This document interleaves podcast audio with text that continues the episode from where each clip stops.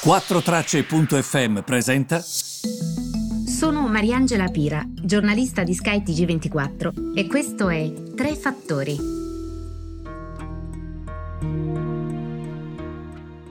Benvenuti ai Tre Fattori. Oggi ci sono tante novità, riguardano soprattutto il prezzo del petrolio che è ancora in calo. Eh. Dicotomia tra il WTI estratto nel Texas occidentale, come sapete preso a modello di riferimento per i prezzi, e Brent estratto dal mare del nord, idem altro tipo di petrolio preso a modello di riferimento per i prezzi. E c'è da dire che la dicotomia è dovuta al fatto che mentre quello del nord è estratto in mare e potrebbe essere ovviamente stoccato nelle petroliere che ancora non sono piene e ce ne sono disponibili, mentre invece quello del Texas occidentale è estratto da terra appunto, quindi c'è un problema di serbatoi di stoccaggio, si stanno riempendo in fretta e questo crea ovviamente un problema che si aggiunge a quello fondamentale, che è quello della domanda, cioè nessuno vuole il petrolio in questo momento e ce n'è.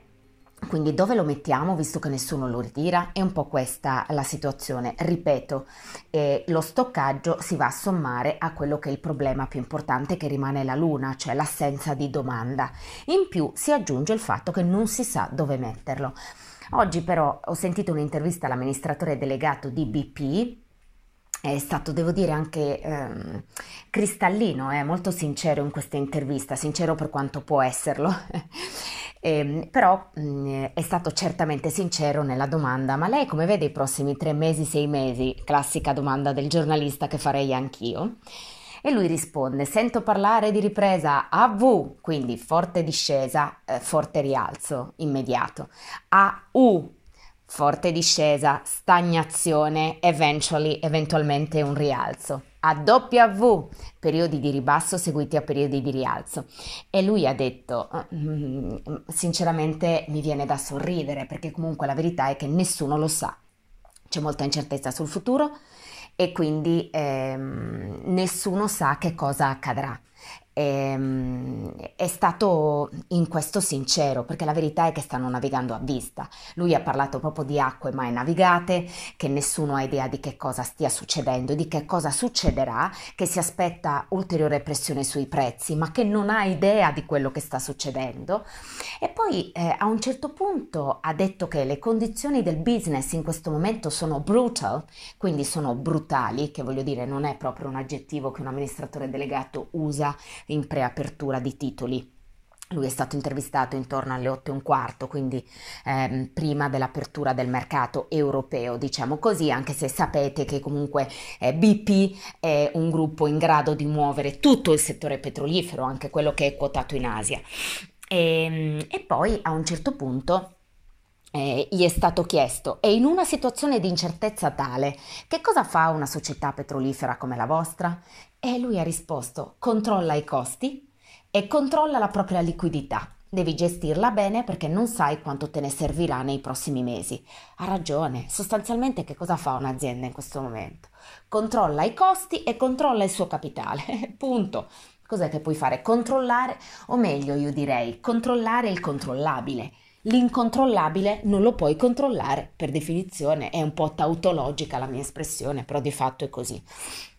L'altra cosa interessante però è che noto che anche mh, mm, nelle trasmissioni televisive ehm, o, tra- o, nei quotidiani mh, mm, si parla poco di un problema, cioè adesso che i combustibili fossili diventano di nuovo competitivi, quindi il, pre- il petrolio mh, mm, evidentemente sta diventando appunto competitivo di nuovo, come fa un'energia rinnovabile a ehm, farsi largo in mezzo a questo petrolio competitivo, che già comunque fa fatica senza il petrolio competitivo perché i suoi costi evidentemente sono ammortizzabili nel corso del tempo, ma all'inizio sono sempre costi importanti.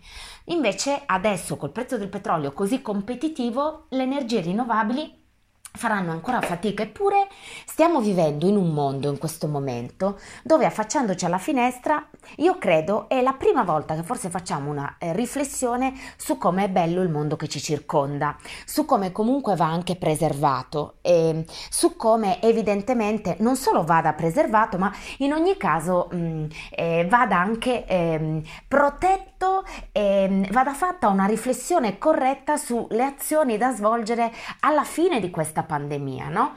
È possibile che non c'è nessun tipo di piano per tutelare comunque il futuro eh, delle energie rinnovabili, che non si parli tanto di questo e tutto si ferma perché il prezzo del petrolio è in calo, oddio come faremo? Eh ma ho capito, ma non è che potremo sempre vivere dipendenti dal petrolio, cioè eh, sono sostenibili anche economie che si basano solo sul petrolio ancora oggi? Boh, io questa domanda me la faccio. Quindi eh, metto a fattor comune questa riflessione perché mh, mm, magari vi siete posti il problema anche voi. E, ehm, mh, invece l'altro tema è il recovery fund. C'è una cosa che vorrei dire da questo punto di vista.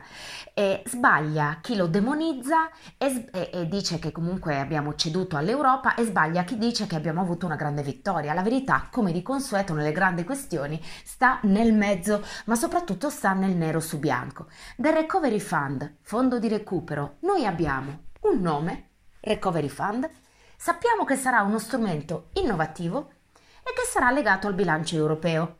Vedi tre fattori precedenti, bilancio europeo, il contributo che gli stati danno a Bruxelles e che costituisce il suo bilancio. Quindi un contributo molto nano, tanto che il bilancio dell'Unione Europea è pari all'1%, come sapete, del prodotto interno lordo dell'intero vecchio continente. Di che cosa stiamo parlando? Non sappiamo altro. Chi dice che questo fondo saranno aiuti? Eh, no, non è vero. La von der Leyen ha detto che si augura che quando questo fondo sarà delineato, perché al momento abbiamo solo que- quelle tre cose di cui vi ho detto, non abbiamo altro, si spera sarà costituito da prestiti e da aiuti a fondo perduto. Ma al momento, nero su bianco, notizia, non abbiamo nient'altro. Quindi questo per fare chiarezza, eh? perché io ho trovato oggi messaggi su Instagram, su, sulla mia pagina Facebook, di persone che mi chiedevano, ma allora quando parte il Recovery Fund? Ma il Recovery Fund noi non l'abbiamo ancora.